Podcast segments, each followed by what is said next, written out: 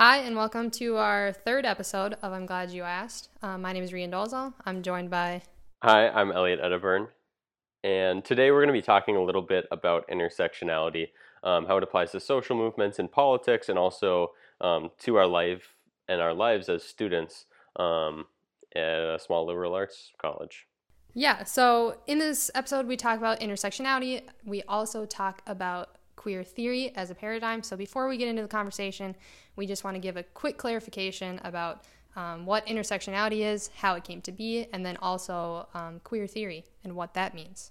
Elliot, you want to talk a bit about queer theory? Yeah, and, and queer theory was was new to both of us, but Jack Pieper um, really introduced us to us, introduced it to us, and and had some really interesting things to share in our conversation. So Queer theory is an area of research, an area of study that's focused on the diverse experiences of sexuality, gender identity, and affection.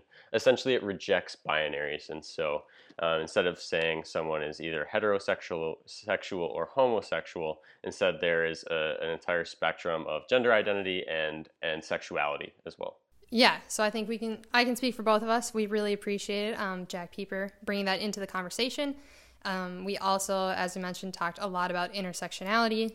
Um, that word is somewhat new relative to humans in general, and Brandyn Woodard, another one of our excellent guests, um, is going to give an explanation of intersectionality kind of throughout history. Um, but really, one of the, or the sole kind of leader in the introduction of intersectionality um, as language is Kimberlé Crenshaw. Um, so I'll just go ahead and share her definition of intersectionality. So she says intersectionality is a lens through which you can see where power comes and collides, where it interlocks and intersects. It's not simply that there's a race problem here, a gender problem here, and a class or LGBTQ problem there. Many times that framework erases what happens to people who are subject to all of these things. Um, so I absolutely love this conversation. I I could have spoken to these people for days and days about intersectionality. Um, in this age of COVID podcasting, it's not going to sound like that because my audio was honestly atrocious. So I speak very rarely. Um, but yeah, we will start the conversation. Yeah, like Regan said, it, it's a really awesome conversation and, and so grateful um, for all of our guests for joining us. And, and, we hope that you can use this conversation to kind of critically examine your um, the ways that you think and, and who you include um, and who you exclude um, yeah, so let's go. Could all of our guests please start by introducing yourselves with your name, your your your pronouns, and where you call home, and, and maybe some campus involvement? Hi, my name is Jack Pieper. Uh, you probably know me as Peeps. That is my nickname, kind of a name I go by. My pronouns are they, them. I call home um, Ellsworth, Wisconsin. Currently, my major is environmental studies and some involvements that I have on campus. Ooh, um, PRISM, and that is now an institutionalized organization. Snaps for that. Um, Climate Justice Club, PRP, um, IISS too. Been an active member of that. Um, yeah, that's good. Sure. Um, my name is Kayla Vang. I'm a junior um, my pronouns are she, her, hers. Um, home for me is Wausau, Wisconsin. I am an accounting major. um, and I am the student manager of International Intercultural Student Services Office, or IISS. Oh. and I am involved with High Club, a member of Asia Club too. Thank you, Kayla. Brandyn, you have the floor. Alrighty. So my name is Brandyn Woodard. I am the Director of Intercultural and International Student Services. My pronouns are he, him, and his. Um, and I think since we're talking about intersectionality, I'm going to tell you a little bit more about me because my positionality has an impact on how I show up at St. Ben's and St. John's and how I am in the world. So um, I am a Black African American cisgender man who is temporarily able bodied with an invisible disability. I have a hearing problem. And um, I am middle class. I am um, educated. And I fit within the range of socially acceptable appearance and socially acceptable behavior. Great. Thank you so much, Brandyn. And now, because this is an episode about intersectionality and we'll be talking about sexuality, race, gender identity, I was wondering if someone would be comfortable talking about why we why we declare our pronouns and why that's important. Yeah, I can do that. Um, I think the most important thing to recognize is that every identity is different. And even if someone does have or does identify as a man and uses he, him pronouns, um, just because you look at someone, you can't assume the pronouns because, again, every identity is different. So when people look at me, I definitely appear more masculine, but I think my personality and my spirit and my soul are definitely more feminine. Um, that's kind of where my whole journey has been with my with coming of my identity. So that's why I use they them pronouns because I feel less like a man, less like a woman. I'm really, really just being a person out here in this in this society. So um, so yeah, you really can never assume someone's pronouns because there's a lot. It's not just a binary system. It's it's an all gender system, and that is um, really important to acknowledge as well. And there's really really endless, limitless opportunities, or not opportunities, but um, identities to explore and to identify as. So um, that's really important to to note too. Great. Thanks so much for that personal, honest answer. Brandyn, you had something to say? Sure. I think another aspect of sharing your identities is, uh, or your pronouns, I'm sorry, is that um, it's an opportunity to have agency uh, over your story, your narrative. It's a way to tell the world that you may see me as this, however, I see myself as this. And I am asking you to see me as I see myself, which is, is something that's a little bit challenging because we are socialized to see people and we put them into socioeconomic boxes and gender boxes and religion boxes. Um, and yet, that is us doing to them instead of us having the autonomy to say, this is who I am. So I think when we share our pronouns, we're saying, this is who I am. You may not see it yet, but you will see it. Thank you both for those for those honest answers and, and honestly incredibly helpful answers. Um, I, I, like your point that um, declaring your pronouns it, it is a type of agency, and I think that kind of the alternative to that is instead of agency, you can have assumptions. And I'm wondering what are some of the harms that Jack? I know you mentioned we kind of have these binary assumptions about about gender. I'm wondering what are some of the harms that those assumptions do, and anyone can answer that question. I think perfectly said by Brandyn. You you start to have this mold of what a person should be and what a person should represent in a society. And traditionally, it's been male, female, man, woman. It's been this binary system.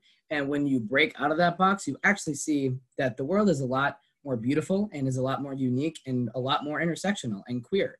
And that embracing that beauty really comes with acknowledging that there is way more than this this binary system that has completely been overshadowed by a heteronormative society and heteropatriarchal. And the feminist movement has really brought out that or really abolished that box and has accepted and like amplified that um that breaking down of that binary system. So that's why a lot of queer folk and um, people of the community um, do identify within the feminist movement. So um, and the harms that come from that is heteronormativity. And really, it's a destruction to pretty much everything. and you can even tie in white supremacy, you can tie in capitalism, you can tie in these really oppressive forces along with um, this binary system and how it's really destroyed a lot of, um, not destroyed, but it's really contributed to these systems of oppression that have um, that have oppressed many groups of people. Jack, I think I think that seems like the perfect segue into talking a little bit more broadly about intersectionality because you started to bring up some of those some of those elements that start to intersect. But for our listeners, maybe we can talk about what intersectionality means for each of you, whether that's on a broad, generalizable way that you think about intersectionality or on a more personal level. Intersectionality matters in in, in how we have been socialized, mostly without our consent, to think about people who are different because when you see someone who is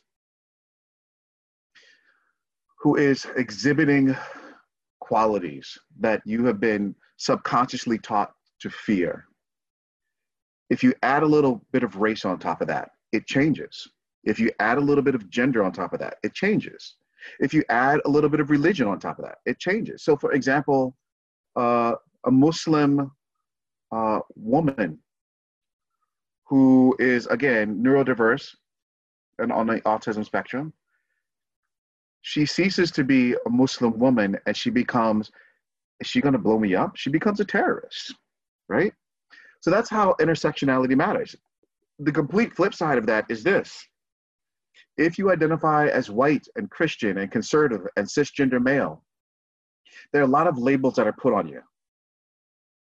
We, we, will, we will go ahead and say that you are the enemy, you are the incarnate oppressor.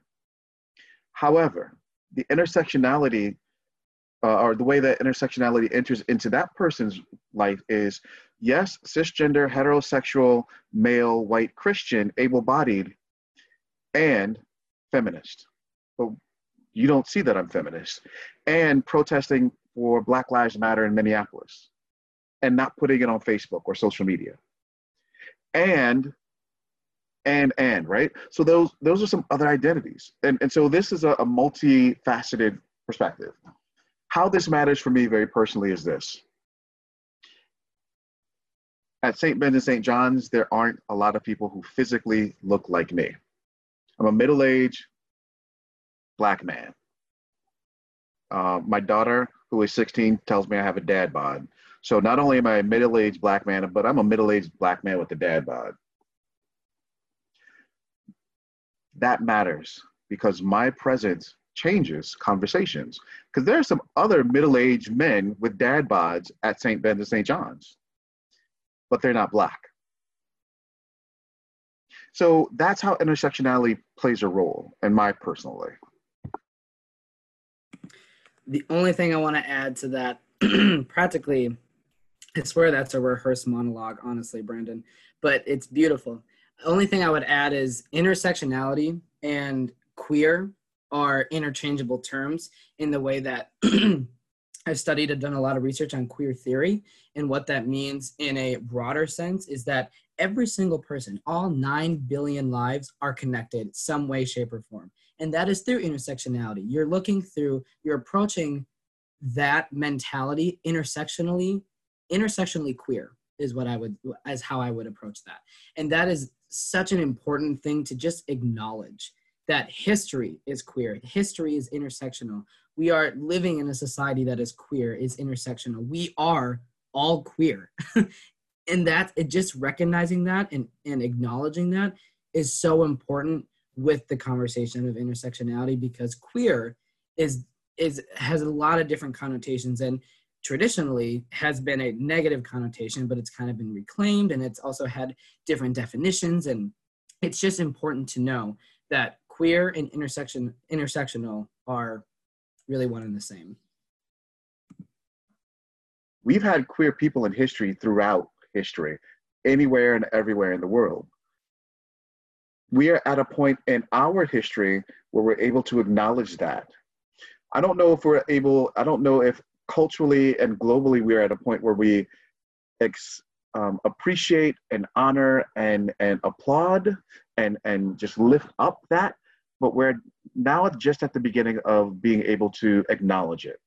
So it's important to know that the stories that we're telling right now are stories that could have been told if the language was there and the concepts were there hundreds if not thousands of years ago and and what we're the, this point in the history that we're at now is where we're we're starting to have the the proverbial scales taken off of our eyes to to refer to, to Saint Paul slash Saul on the road to Damascus.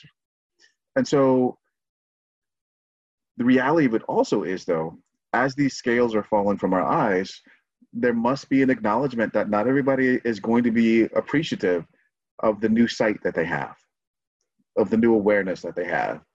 And so we've got to figure out what to do with that too. Brandon, I appreciate that you point out uh, that the concept of intersectionality is not new. Um, and like you said, these stories could be told for hundreds and thousands of years prior to right now. Um, it really is just with that introduction of language, that intersectionality is beginning to be a word where you're hearing much more often. Um, I'm wondering if you can talk a little bit more about um, historically, but then also um, in current day, how intersectionality is paired with social movements. In social movements, then, Black Lives Matter was started by queer people of color, right? Stonewall was started in June of 1968 by queer people of color. And, Can't and so he's snapping more right now. and so if you think about um, the civil rights movement, we usually attribute the civil rights movement to Martin Luther King, the 50s and the 60s. The civil rights movement preceded Martin Luther King, and it still is going on after him. And it was started by women of color. Um, yes, there's a, a theme here that women have been really kicking ass throughout history, for sure. But reality is, people who have seen the, the structures of power uh, and hierarchy and oppression replicated in different places see the, the, the commonality. And so the, the systemic oppression that women experience as sexism looks very similar to the systemic oppression of racism, of classism, of uh, heterosexism. Um, so there's there's a there's a narrative there because it's the same formula. What I've been really contemplating myself and trying to figure out is if these systems are in place and they've been in place for a long time and they're still doing quite well, as a matter of fact, the systems, in my opinion, but also in the little bit of research I've done, the systems were and are prepared for revolt. So the system of white supremacy, for example, is prepared for marginalized, and minoritized, and oppressed people of color to rise up. It's prepared for it. And, and how do I know that? Because we've been doing this for more than 400 years and the system still persists. The same with sexism, the same with heterosexism, the same with ableism, etc. What the system is not prepared for, though, is for all of us to see our intersectional needs and work collaboratively together to create a new system, because that has never been done.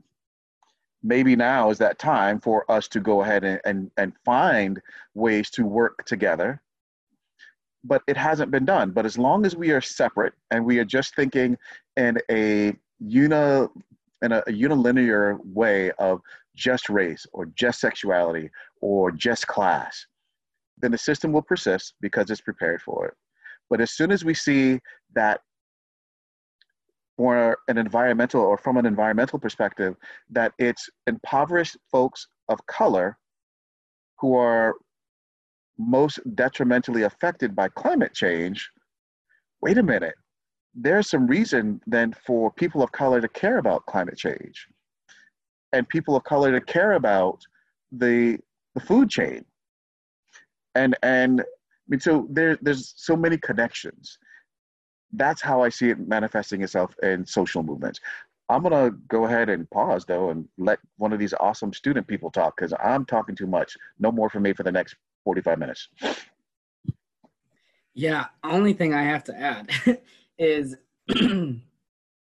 intersectionality really says, and to think about it, like me, Brandyn, and Kayla, Kayla, Brandyn, and I, grammatically correct, probably think the same way. We think intersectionally queer because our ancestors and historical figures who identify or look similarly and represent our communities are connected. And obviously everyone is connected. Like i said every all 9 billion lives in the world are connected. And of course white cis straight able-bodied people fit in there too. But they think differently because they struggle to empathize with what our communities have been through and how our mentality is intersectionally queer and that's why social movements exist so like with your question regan social movements are intersectional because it represents those people who think through that mentality. Even if, you know, until today, people who I, you know, are underrepresented haven't acknowledged that they think intersectionally queer or intersectional, like here you go. You are intersectional. like you're thinking like it, you just haven't really recognized or acknowledged that or even heard that term before. And I'm not saying that white, cis, straight, privileged people don't think similarly, but it's different. And you can think like that. You are more than welcome. Please think like that with me. Look at the world the same way I look through my lens. And of course, I'm white, I'm privileged, I'm Anglo European. My ancestors are have committed genocide and forced assimilation. I'll admit that. I would never do that. but intersectionally, I have to acknowledge that and I have to approach that with every situation around people who I'm trying to relate to and empathize with and my queer ancestors and my white and like I have to think about it all. And it's yeah, kind of exhausting, but the more you do that, the better the world becomes, honestly. People can be open minded but actions speak louder than words. So, yeah. Mm. Mm. That's good. Yeah, I just wanted to say that open mindedness, I wouldn't say I'm the most open minded person. I'm not open to people thinking that the Asian people in my town, the only Asian people in my town brought coronavirus to this town. That's predominantly white. I'm not open to people not accepting my identity. I'm for sure as hell not open to thinking that every single white person is racist. I'm not open to that.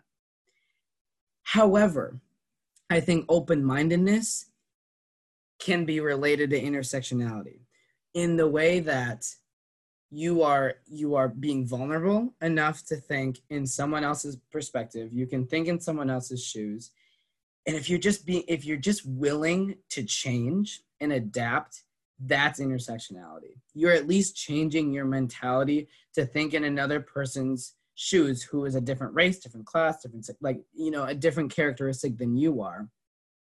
I think that is open-mindedness, but I I mean I can't get in someone's shoes and thinking like why would someone want me a queer person to run hell? I don't don't put that in the podcast. but why would someone want to think that? I can't get behind that you know, but I can at least be open to the fact that maybe that someone is religious, probably Catholic, probably white too, and probably cis and straight, also probably insecure, probably has some background in in um, a lot more than I can even expect or imagine.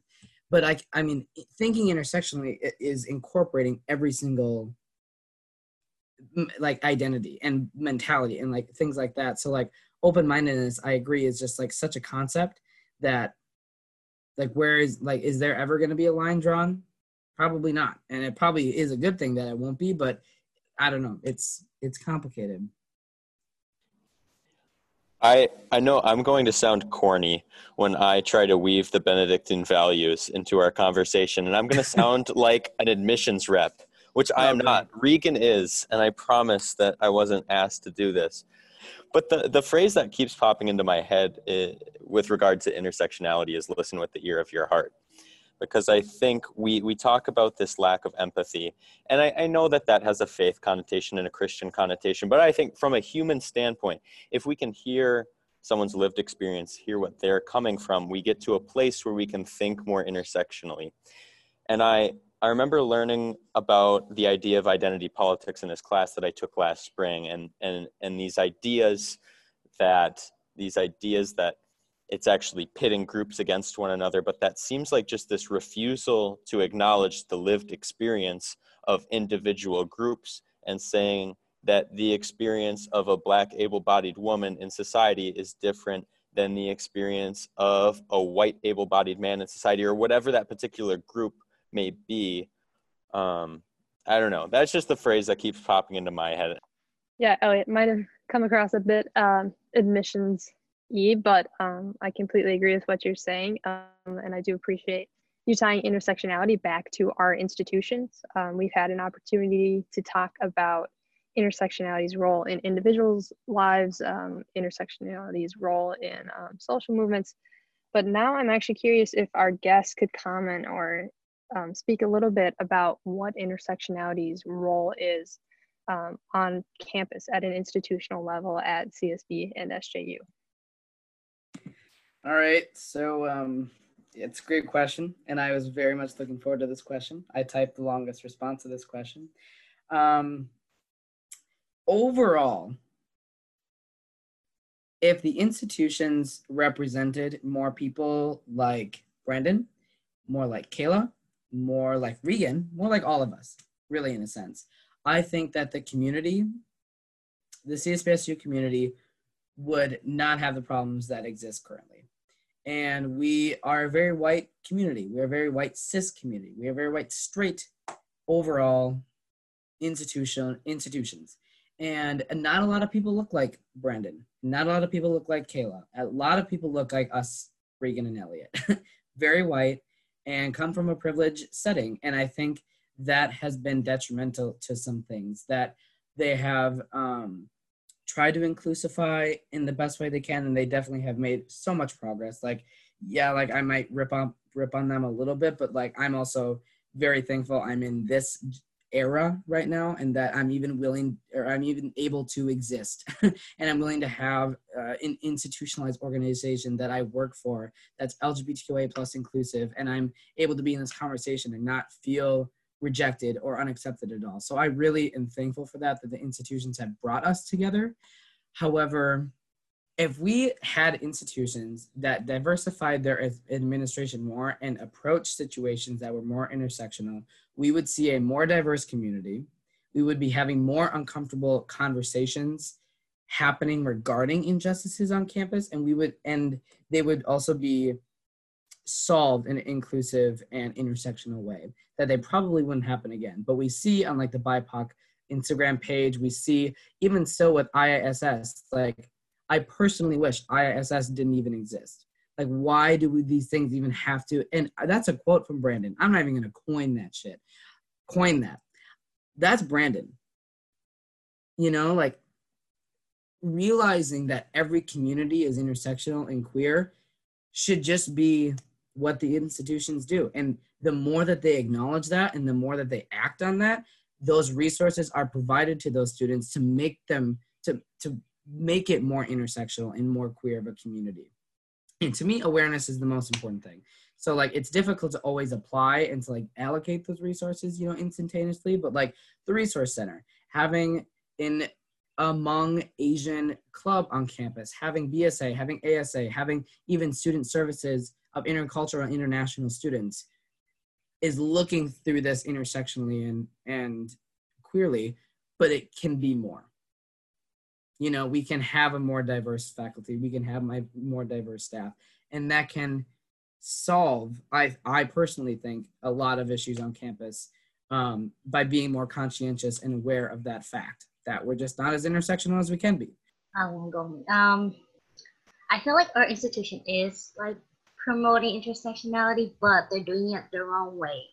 Like they only show people of color lgbt people when they need it, like to benefit themselves, which is hard because, like Peeps said, we could all be more intersectionality. You know, I mean, we we need to to be able to let the admissions to the art institution be intersectionality, intersectional, yeah, because it's hard for an institution. Like I know they're doing a lot of work, but they're just promoting it um, the wrong way and I don't know what is the right way. And I think it's just gonna progress. It's progress. Like it's gonna just keep going on until somebody finds the right path or something. See, and then as a student, like it falls back to us. Like, what do we want? And it's like, I know what I want, but it's hard being a student. It's hard always telling you what I want. Like with Prism and more of like like last year with like having it just be a club. Like I as a student, it was difficult to manage all of these things and then also bring up the institutions that I'm paying for to to be more intersectional and to be more queer. It's like I feel like I'm doing my part by leading a club, co-leading a club with a great team into more of an intersectional future and more queer future you know and trying to foster more relationships through that organization and just also educate people around me of how it's important to keep progressing. Yeah, it falls to the student body as well. But also, like, I know they're having meetings about how to diversify and inclusify the campuses. I know that these, I know that they're doing these events and having these meetings and there's this conversation that's happening but is it the right conversation are there the right voices there is it an all white audience is it a, is there queer representation is there muslim like is are all voices being included and that's where the inclusive perspective comes in and i sure as hell know that they're not being included Otherwise, we would have a prayer space on campus for people who are non-Christian. I sure as hell know that we would have an LGBTQ plus resource center. I sure as heck know that there would be more than one Brandyn Woodard, which we need more Brandyn Woodards. so that's like that conversation is it's happening, but it's probably not happening the right way. Exactly how you said it, Kayla. The educator in me says for us to truly be intersectional, we have to do a better job as a community of calling out and calling in. Because if you are fearful of making a mistake and being canceled or kicked out of the culture or the community of St. Ben's and St. John's, then why even walk down the path where you may find yourself in a situation where you say the wrong thing?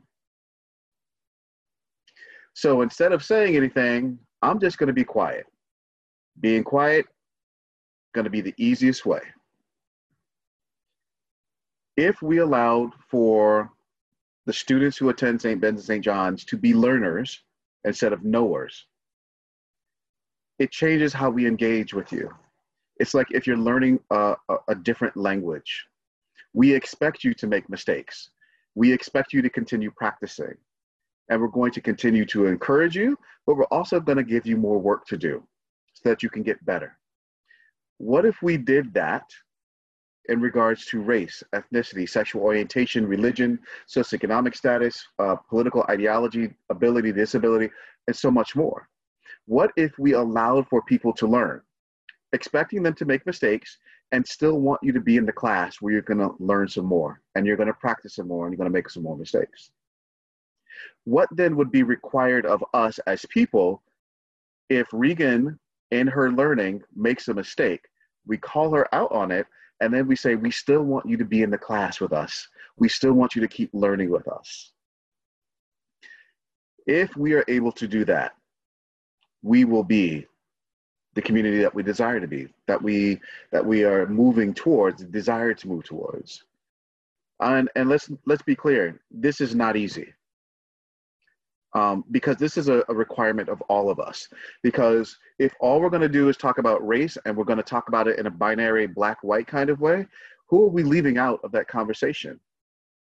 And if we're only going to talk about race and we talk about it in a binary way, black and white, what is not being what is not being said about sexism or heterosexism or ableism or classism right and so all of us have work to do all of us do we cannot just say white people fix your stuff although we would love for white folks to fix your stuff and we would love for men to fix their stuff and we'd love for able-bodied folks to fix their stuff but this is a an all of us kind of thing. The challenge is this not everybody in our community wants to work toward the same goal. Not everybody in our community wants to make community something that everybody feels, not just some folks. Part of then, part of our work then, as being members of the community, is not only do we have to preach to the choir, but we have to tell the prior the choir to sing. We also have to tell the choir to practice their singing. We also have to tell the choir, invite people to join the choir. Right? This is all of our work. And if we are to be the intersectional Benedictine community that we, we could be, all of us need to understand that, not just some of us. I, I really I really love that point, Brandyn, and, and it, it reminds me of I don't know if any of you listened to the Clint Smith NPR podcast um, that kind of went viral, almost as viral as our podcast probably will go. Um, but anyway, he talked about how we use the the term woke to describe people as this adjective, and how we should instead transition to maybe awakening as the adjective. It's an active verb. It's an active process. You don't reach woke. It's it's this continual process of engaging with new people engaging in difficult conversations realizing that no matter where you are no matter how many books you've read difficult conversations you've had there's more work to do i'm so glad you said that because i almost said woke in this conversation because i'm like oh yeah i'm with a woke group of people like this is cool as hell but i'm also like I don't say the word able-bodied enough. Like I'm able-bodied, you know, and I don't say the words that Brandyn has said enough. And I feel like I'm fighting the good fight a lot, but I can be vulnerable enough to say that I need to be more intersectional, you know, and I need to be thinking on that same mentality that Brandyn is, and literally being the most inclusive person I know. And I don't know how people do it every day, but I want to do that, and I want to like lead with that mentality. And i want to like create this community community that can do that. But i know that i go to institutions and i know that i'm part of this organization of prism and i know that i'm an active member of bsa and elac and all of these other cultural clubs and i still just think if we were this community then why do these exist and that's in thinking intersectionally in my opinion. Actually, I'd like to go back to a comment you made earlier, Peeps, uh, about saying it would be nice if IISS doesn't didn't exist. Um, Which I'm glad it does. I, no, I wanted no, to say I, I, I will it. be clear. I will be clear. I I have a job. Like that's great. I have like, a job. Hold on. Yeah, it's, you it's have not, a job. however, here's yeah. our reality, right? So some of you may know this. Way back when, perhaps even before you all were born, I was in the Peace Corps. And I spent three years in a foreign country doing some stuff. That's that's all you need to know about that. The one thing I will share with you about my Peace Corps experience was that early on they said work yourself out of a job. Because if you go into a community and you're going to fix the community, you will fail if you're going to a community and you are part of the community and you are doing the work with them to uplift themselves, then you should be able to work yourself out of a job so that when you're gone, they'll still be sustaining uh, the efforts and the work and they'll be successful. I would love to work myself out of a job. I would love it if we got to a point where, for example, we expected conversations and, and scholarship on interfaith and interreligious dialogue. I would love it if we got to a point where we could have conversations about politics in an election year that ended with us saying, hey, let's go get a soda together or let's get a pizza together instead of, holy cow, I can't wait to embarrass you or refute you or make you feel little. I know I'm living in La La Land, some idealistic place, but here's what this looks like in real life. In real life,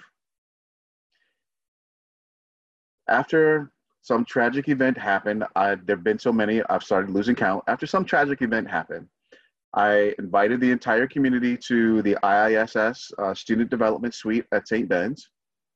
And there was a Johnny who came who was expecting debate, who was expecting fight, who was expecting anger and and all this negativity. Um, and the Johnny shared honestly that he was from a different perspective, but he wanted to come and listen. Over the course of the conversation, he shared that that was one of the first times he really felt like he was heard amidst uh, amongst a group of people who thinking intersectionally, were not his people. But he felt heard, he felt welcomed, right? He walked away feeling, and perhaps even being different. The feeling part I know about. Whether he changed or became a different person, I don't. But I remember him saying, I feel different. This this changed me, right? What does it feel like when we actually see each other? We see Kayla's Hmongness, her juniorness. We see Elliot's growing up in Sartellness and and and whatever else, right? We see that. And and then if all of us, I hope, I really sincerely hope, not only all of us here talking, but all of who would ever listen to this, I hope we've had the privilege and the honor of actually being heard. Because that changes us. We feel validated, we feel alive, we feel like we matter.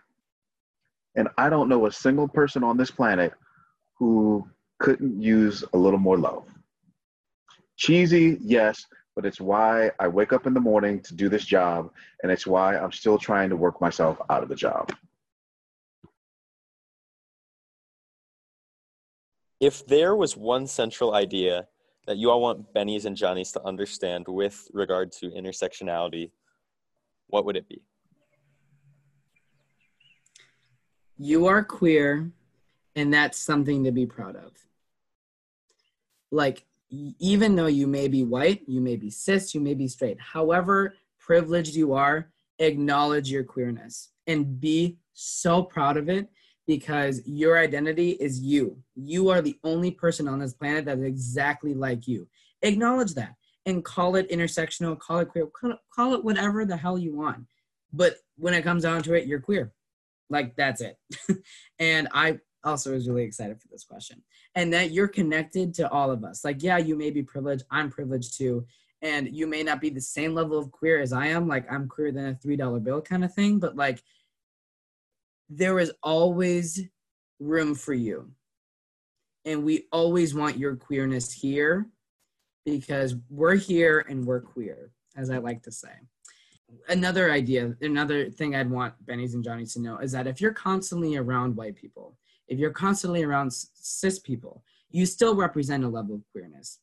There's a lot of room to be more intersectional and more queer in that, you know, like there's plenty of room for you to diversify and inclusify kind of who you're around because there's a lot of other people and maybe that's the way you vibe and that's perfectly okay but approach life by willing to go out and reach out to some other people and at in bar culture in just regular sitting on the bus stop being afraid to sit some to someone who appears masculine like me but who may be wearing like high heel boots like honestly I've done that before, and you know what?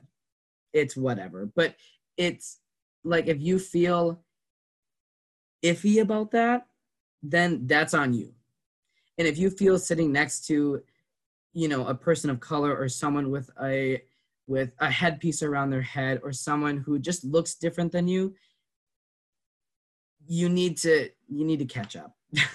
You got to acknowledge that you probably have un, unresolved biases and un, and you're and you're approaching some of these situations wrongly in a way kind of incorrectly. And i'm not delegitimizing that at all but i like there's a lot of room to improve and there's and there's plenty of people around to help you with that and to just acknowledge that that exists and we're all willing to learn and adapt with each other like we're a community let's start acting like it I'd like to add uh, to what Pete said. Um, I just like to say um, it's okay to be different. Um, embrace your difference. You're unique. Um, you know yourself the best. Nobody else do. Um, you don't have to change for anybody. And just keep doing you. And what people say to you is their own, their own opinion. And it's not like their words are law. So you know what you want to be and you are striving and thriving for your yourself for the future for your own success so just keep going and there will be walls that you hit but just keep going and and i just like to reiterate um, you are different and it's okay and embrace your difference all right, I'm gonna go uh, old school academic. I don't know what that means anymore. Um, here's what I want St. Ben's and St. John's students to think about. I want them to think about why they went to college.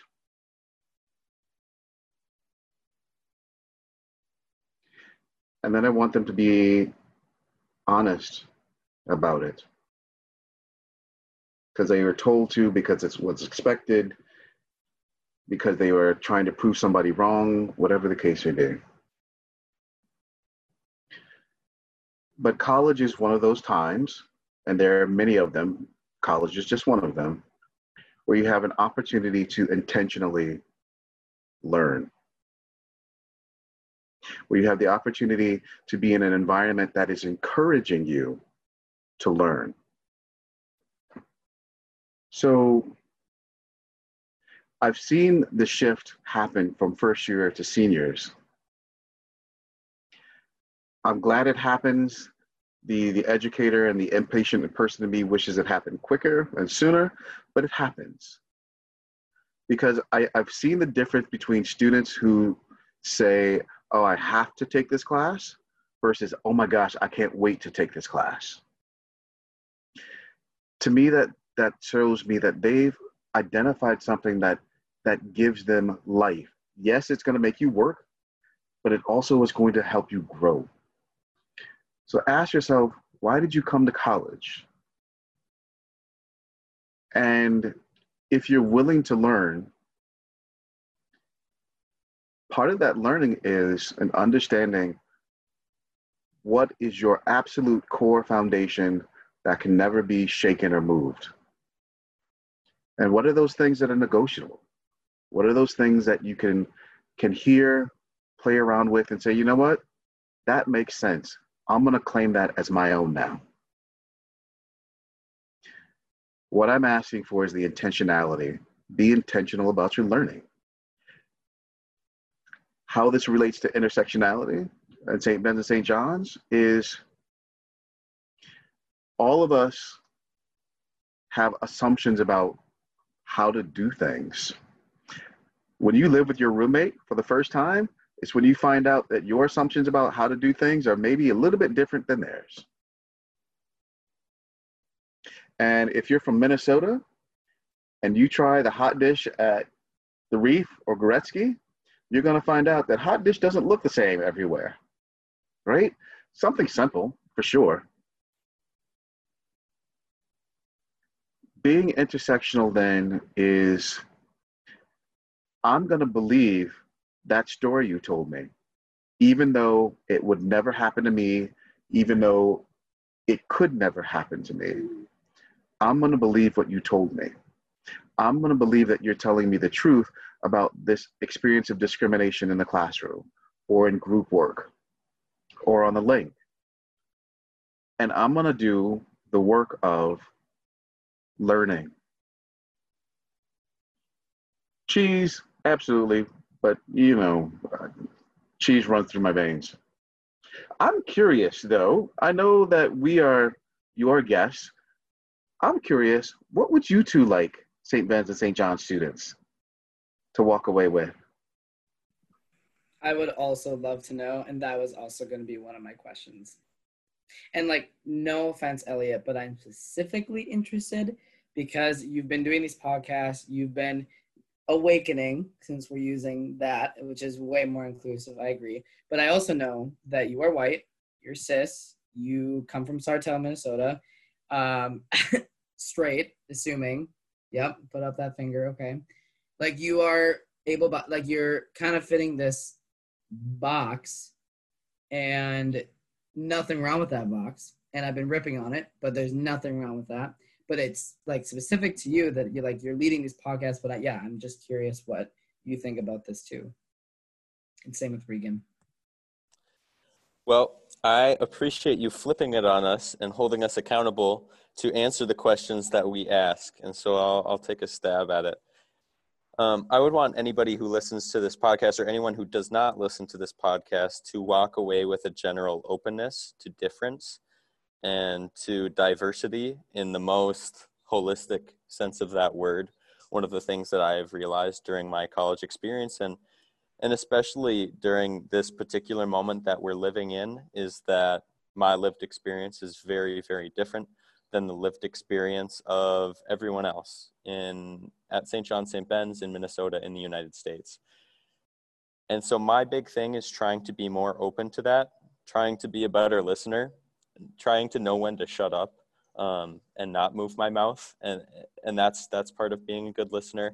And so I would hope that students, kind of like Brandyn was alluding to, would recognize their role as students. That our job is to learn.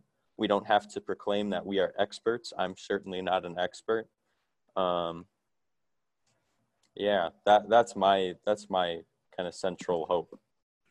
Would you consider yourself intersectional and or intersectionally queer? You know, honestly, I'm I'm trying to become a more intersectional thinker. Is what I would say. Um, having one message um, that Benny's and Johnny's can take away from um, our podcast is a bit difficult. Um, but I think what keeps coming to my mind is something my mom would say to me growing up, which was, uh, if you're going to have an opinion, you better know why you have it. Um, and she said it over and over in a lot of situations, but I think that it's really applicable to intersectionality um, for Benny's and Johnny's. Um, so to use Peep's example, like if you are on the link and you see someone in, you know, high heel boots or whatever, and you have a reaction to that, that makes you not want to sit next to them um, I think my message would just be like, I hope that Benny's and Johnny's, like Brandyn was saying, can be intentional enough and notice these opinions um, and really be critical towards yourself and hold yourself accountable to understanding not just what opinions you have, um, because everybody has opinions. That's kind of the easy work, but really um, understanding why you have the opinions that you have. Um, and then if you can even take that a step further and try to understand why other people have the opinions that they have. Um, I, think that if that's something that Benny's and Johnny's can take away from it, um, I can be better at it. But I really do think that'd be a productive message. Only other thing, just I want to be intersectional and acknowledge that from your last podcast about how to combat racism in the way that it came from a person of color, Sade Larson. She said every person is different. Like she brought intersectionality to your last episode. So going forward, I hope your listeners know to continue thinking intersectionally for every single podcast. You did one on voting, you do one on combating racism. If possibly the word queer doesn't come up again, I hope that your listeners still take away that that mentality and those words are going to be continued to be to be promoted and practiced in hopefully every single podcast and hopefully in every single class that you take and in your life. You know like again there are 9 billion lives to be thinking intersectionally about and that's exhausting. But if you can just sit down and think hmm i'm to think intersectionally right now and see see what happens like just just reflect on that word and breaking and normalizing that you know and on campus, show up to events, go to the art gallery. The art gallery is so queer. It has so many different cultures represented. Go walk into a space, sit down at the reef and at Gorecki and be like, hmm, there's probably no one like me here. I'm my own person. That person is is different, has a whole level of different masculinity than the person sitting next to them. And like different level of femininity. The, just look at the space and be like, hmm, I'm in an intersectional space let's reflect on that.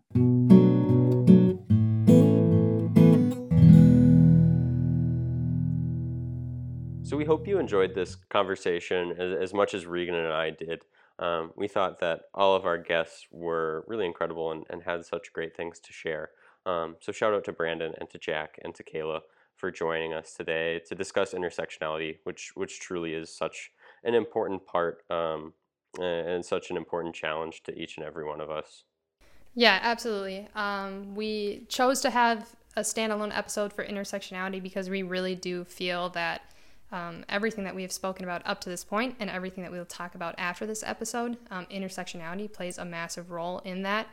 Um, so, continuing to use intersectional language and queer language um, is important to both of us. So, we wanted to make sure to take the time to really um, dive into intersectionality and what that means. Um, I know for me, looking back on the episode, what I really, really enjoyed and was um, new to me, in addition to queer theory, um, like Peeps was bringing up. But Brandyn, towards the beginning of the conversation, talked about parts of intersectionality that you may not be able to just see by looking at a person. So going beyond race and ethnicity, gender, sexual orientation, um, into things like are they a feminist? Um, maybe they protested with the Black Lives Matter movement, um, and really understanding that regardless of how somebody superficially um, presents, there are so many layers um, that make them intersectional and make them queer. Um, to recognize all of that is so important.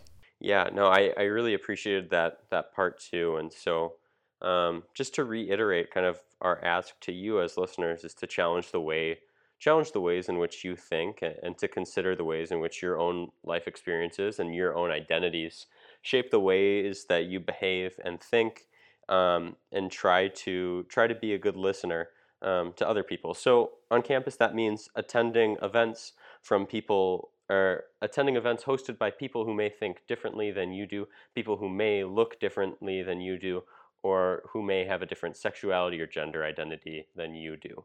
Um, yeah, so that's that's kind of our ask. Yeah, I absolutely agree. Um, and just continue to be really intentional with um, your thoughts, your actions, your opinions. Uh, but with that, I'm Regan Dolezal, and I'm glad you asked. And I'm Elliot Edburn, and I'm glad you asked. Thanks for joining.